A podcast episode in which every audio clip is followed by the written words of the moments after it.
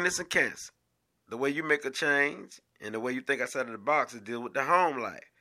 Oh, you're going to show them it ain't all about the home life. You're going to deal with the family. You're going to show them that it ain't all about the family. That deals with the history, the culture, the tradition. You might create your own tradition, your own culture. And so, because you are also innovative and also the one who invents.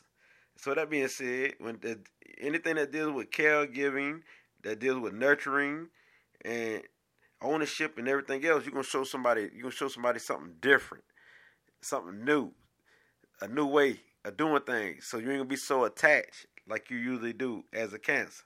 And so your intuition is very powerful. You got quick flashes of intuition. It's on point where you just know, get them downloads and downloads.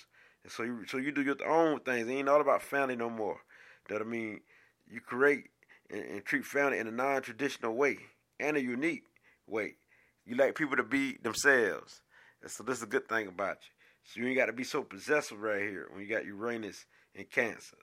Family life and home life and stuff like that is going to be original. It's going to be, you know what I mean, unique. And it's going to be about creativity. Be very spiritual because, you know, you feel a need to be very spiritual. And so you're going to be the type that don't follow all the rules like the normal Cancer. So with that being said, this is Uranus and Cancer. And so it's all about spiritual relationship with you. No matter who it be. You treat everybody as family. So with that being said, that's the higher mind, the higher perspective. Your higher self, you're hard to understand. It's hard for people to understand you. And it's definitely what it be.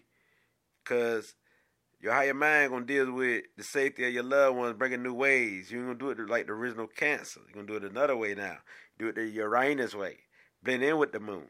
So that being said, it's very excited. So it's going to make you more like a scientist and experience things and try things and go outside of the box. It's definitely what it be.